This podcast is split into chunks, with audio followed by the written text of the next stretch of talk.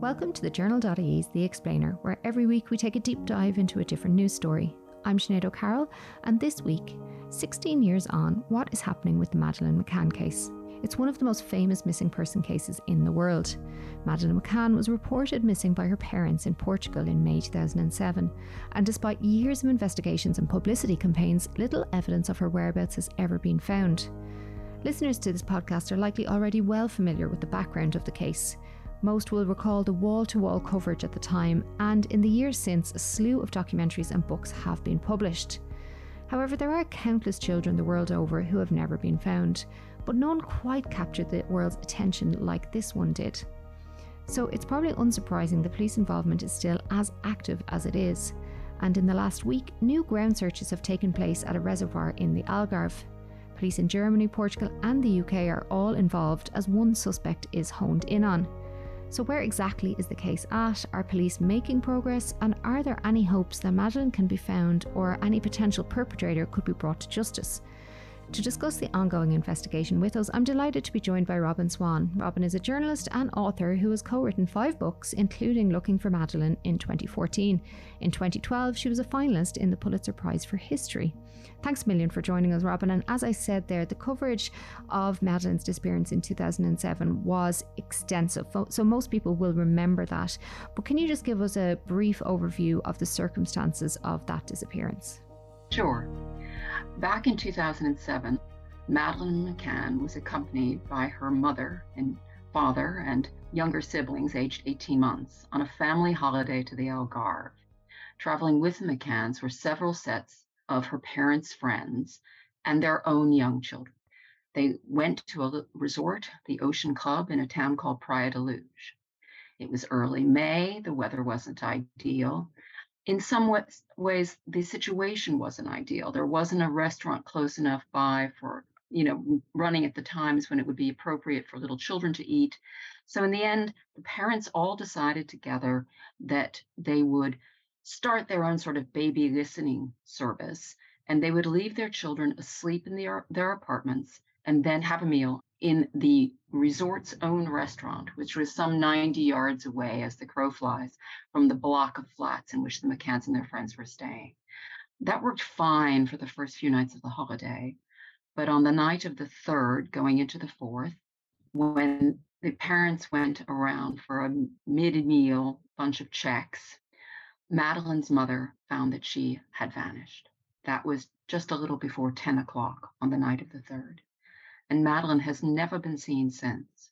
There were some very early sightings of Madeleine, or someone believed to be Madeleine, by a friend of the McCanns and then by an Irish family who were themselves out and around in Praia da Luz that night.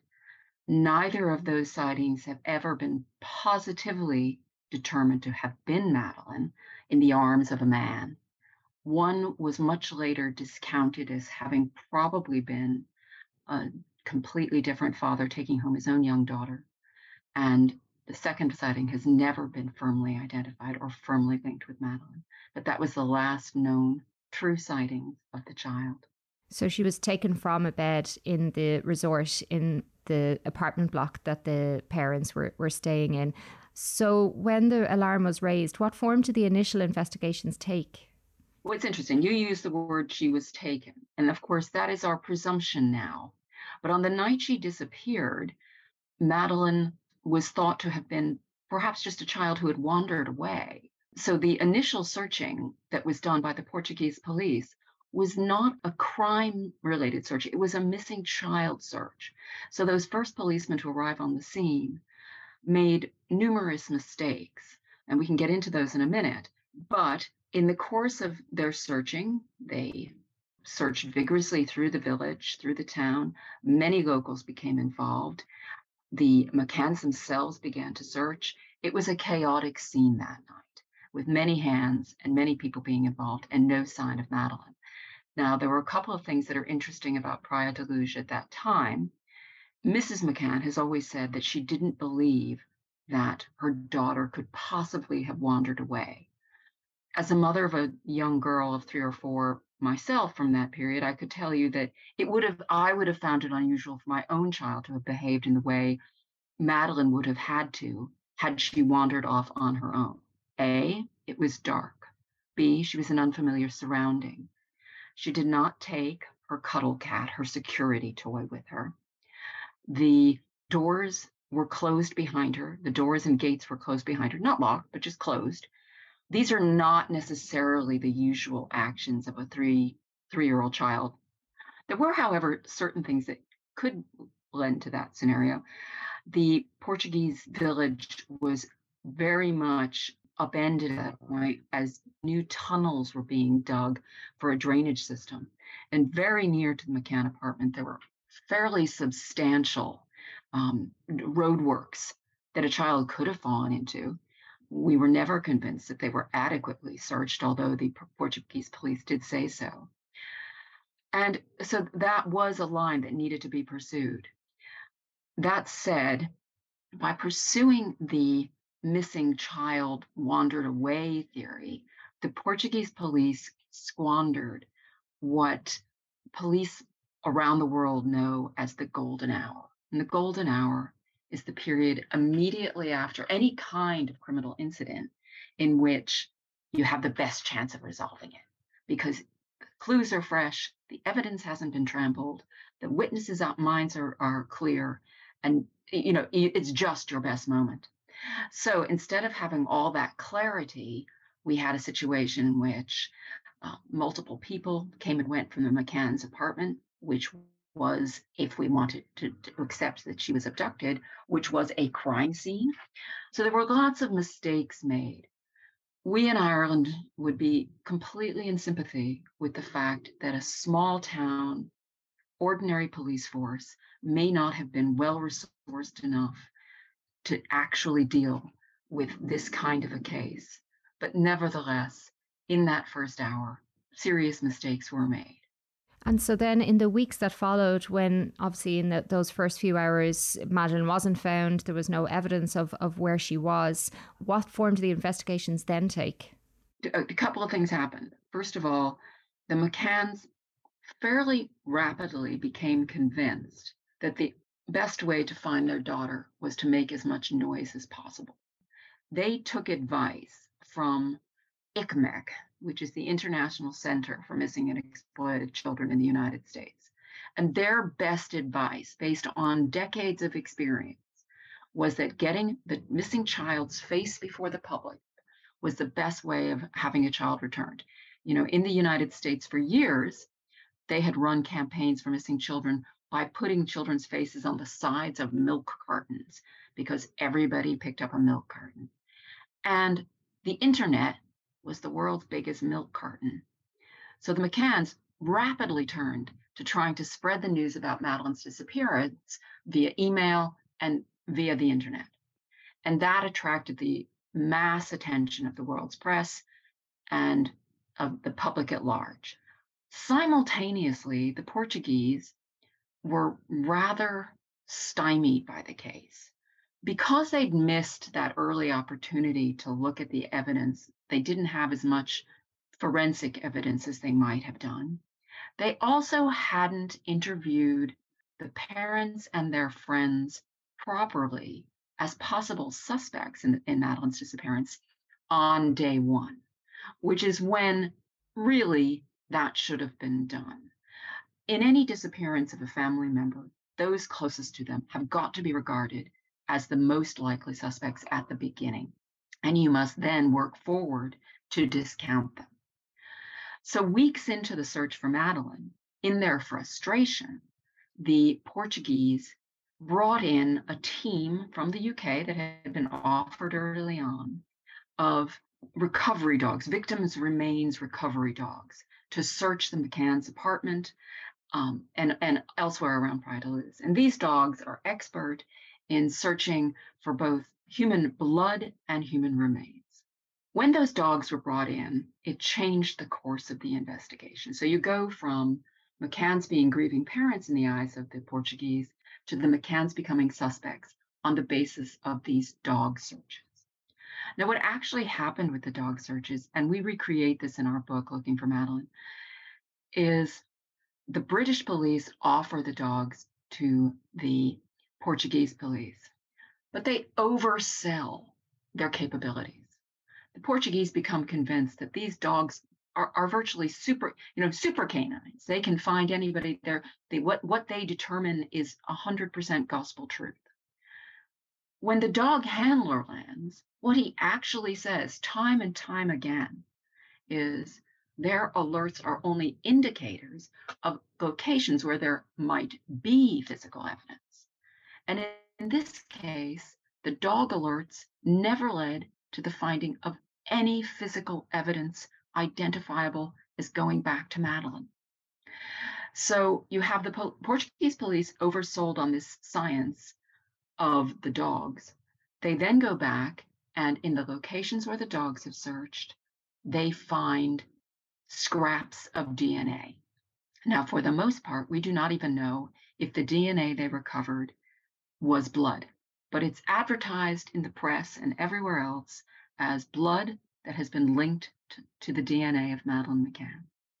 That, too, is a gross misstatement of what actually transpired.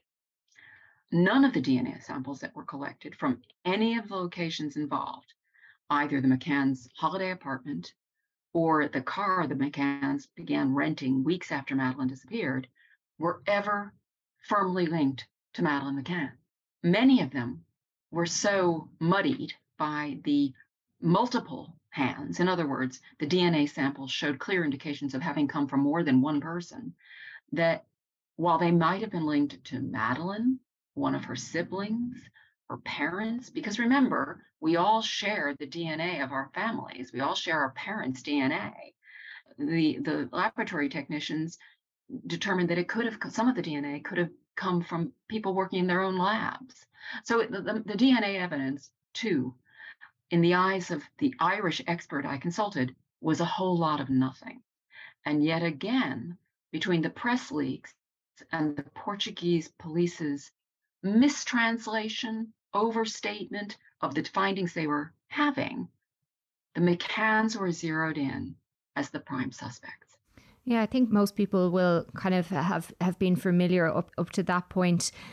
What happened then in the subsequent years to that? Because, like what I said at the invest at the start, like 16 years on. So I think most people knew that the parents were being treated as suspects, but then nothing was ever found of Madeleine. So what has been happening in those years? Well, in 2008, having not succeeded in making a case against the McCanns or against another person that they had as a suspect at that time, the case was was shelved. It wasn't dropped completely, but it was shelved and put aside until the time such a time as perhaps new evidence would come forward. But from that point on, aside from the McCann's own private investigators, no official body was looking for Madeleine. And that was a state of affairs that went on for a long time until 2011.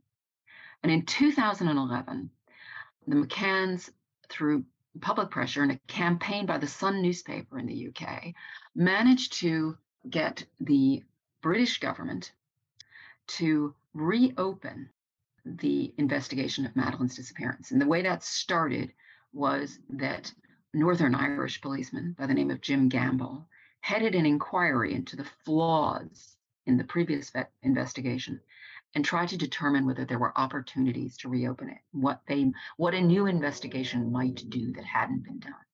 And he found a great deal of opportunity to reopen the investigation. And, and so Scotland Yard took on that challenge, first as a review and then later as a reinvestigation. They were quickly followed by the Portuguese who in 2013 began their own formal reinvestigation of the events. Now, the things that had been left undone are really important. They're really important because they touch immediately on where we are now in this case. Yeah, if you want to take us through some of those things. The, the things that hadn't been done, according to Gamble, there had been a mountain of cell phone data collected immediately after Madeleine disappeared, Vodafone, Meteor, all of those companies had gotten together and handed over to the Portuguese police the, the cell phone traffic from that period. And it had never been adequately analyzed. Uh, another thing that Gamble was very concerned about was that the sharing of the information um, between the forces about known pedophiles in the Algarve, he was aware of at least 52 known pedophiles in that part of Portugal in the relevant period and was never satisfied that they had been adequately investigated. And where did we go from there then? So, it, did the case go quiet again, or has it been this long until we get to a, a new development? There have been a few things that have happened publicly. Uh, in 2013, a strand of information emerged that may still have relevance. The British police found that there had been break ins into homes housing mostly expatriate children on holiday um, or living in the Algarve, in which uh, the intruder either tried to get into the bed of the child, stood over the child, or in some cases, molested the child. They never accurately identified who that person was. But they came forward in 2013 with this as a line of inquiry. Now, this had been mentioned very early on in Kate McCann's book, because almost immediately after Madeleine disappeared, the local British consul revealed to her that they were aware of both break ins in which children were molested and of break ins involving burglaries. There, there were no warnings given to anyone about any of this. So, so this was a line of inquiry that was never fully explored, but it comes into comes under the lens now um, to me because of something that we ourselves found, which was that we had an interview with the mother of two young girls who had an ex- one of these experiences where a man came and got into the bed with them, spoke English with a foreign accent, and when they woke, when the older one woke, he scampered away.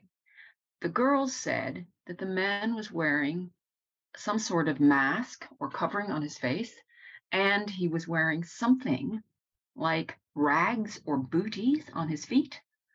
Little girls weren't necessarily giving very accurate descriptions, but that's what they described.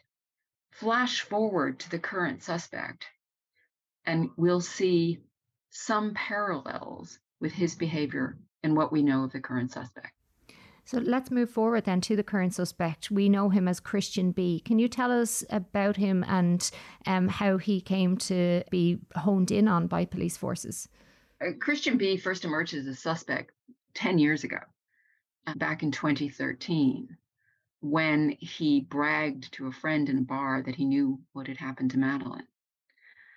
he is a man who has a history of child sexual offenses and other kinds of offenses, offenses involving drugs. Now, his child, previous child sexual offenses for a time were treated as not having been particularly serious. However, he molested a six year old and a nine year old when he was only a very young man himself, barely out of his teens. He, in recent years, was convicted of having molested a five year old girl who was the daughter of a girlfriend and having filmed it, filmed himself doing that, and that filming made up part of the case against him. He also preyed, we know, on at least one elderly woman. He is in prison now, having been convicted of the rape of a 72 year old American tourist. So he is a character who was in the area, had the means, had the opportunity, um, certainly had the motive, and became a suspect in the eyes of the German police about 2013.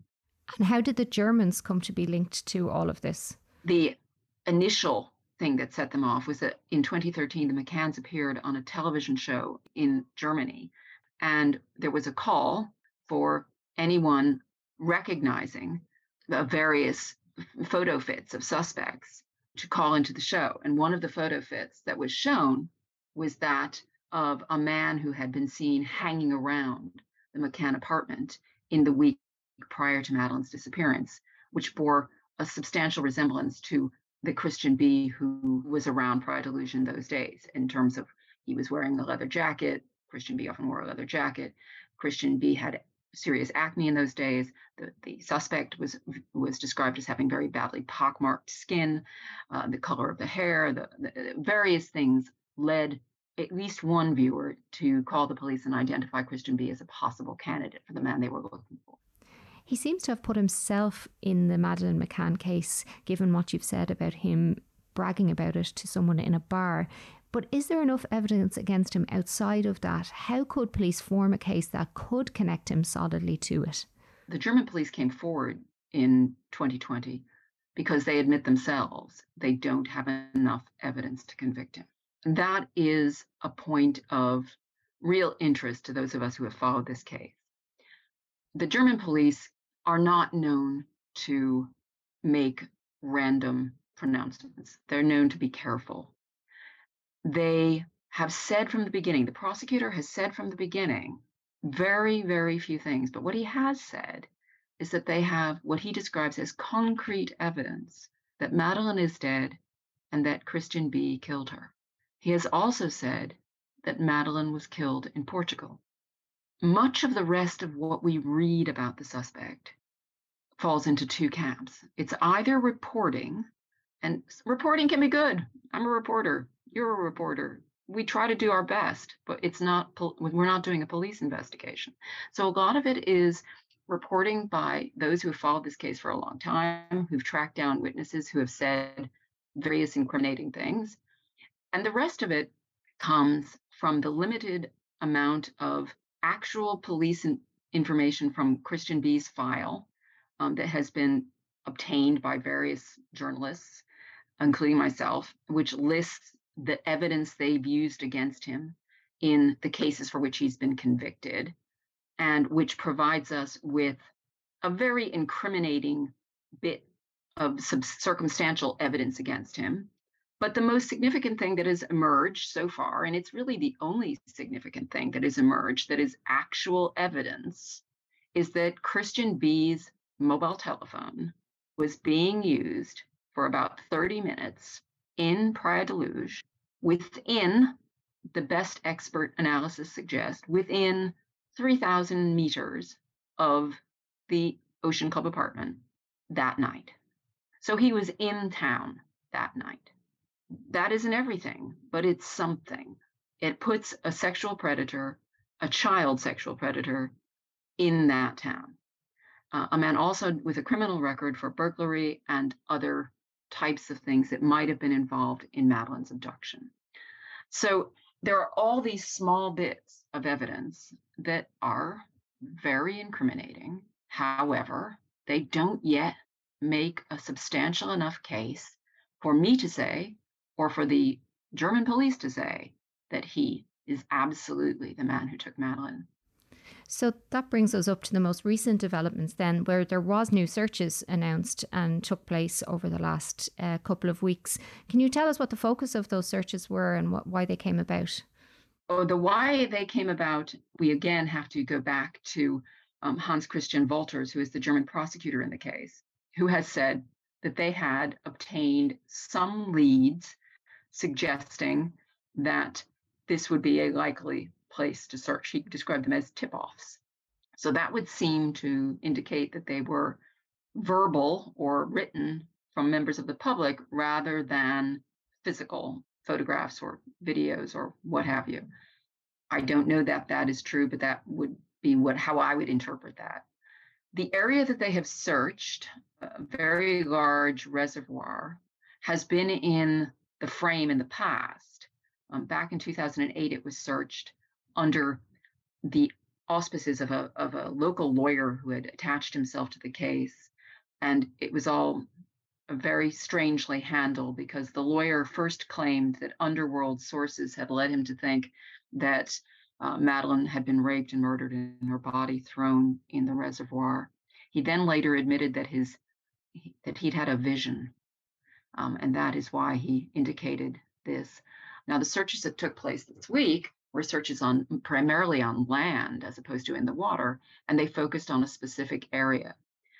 What the press has been reporting, and I haven't been in Praia da Luz this week, but what the press has been reporting from here is that local couple, um, a local expatriate couple, um, had found what they described as a shrine to Madeleine in that area, including a photograph of Madeleine uh, back in 2007, and that they had reported it to police and not been taken seriously and never heard back.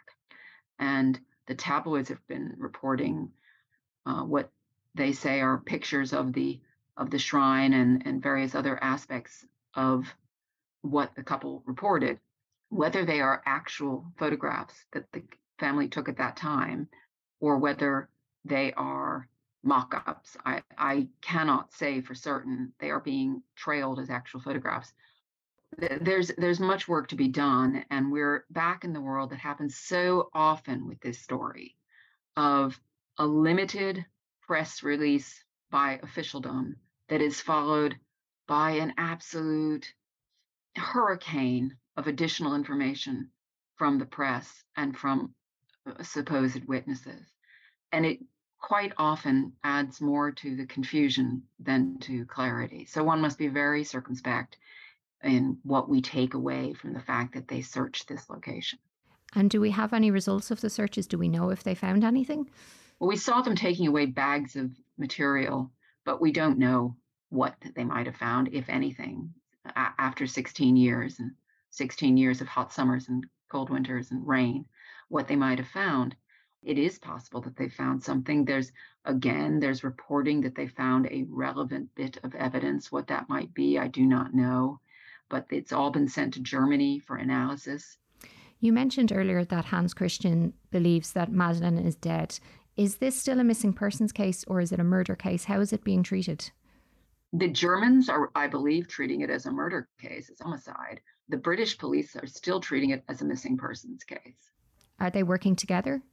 All the police forces are at this point working together, and with more success, it seems, than they have in the past. Um, you know, the the early criticism of the Portuguese um, and the way the British police arrived on the scene, it didn't set up good working relationships going forward. There was there was just too much backbiting going on and you know no one wants to come under the the magnifying lens of the world and and be told held up as having performed badly. And and that was a big element a big problem for the early investigations. Are there other suspects still in the picture or is christian b it now? My understanding is that the british police may still have one additional line of inquiry that has never been followed completely exhaustively. I don't know that to be currently true.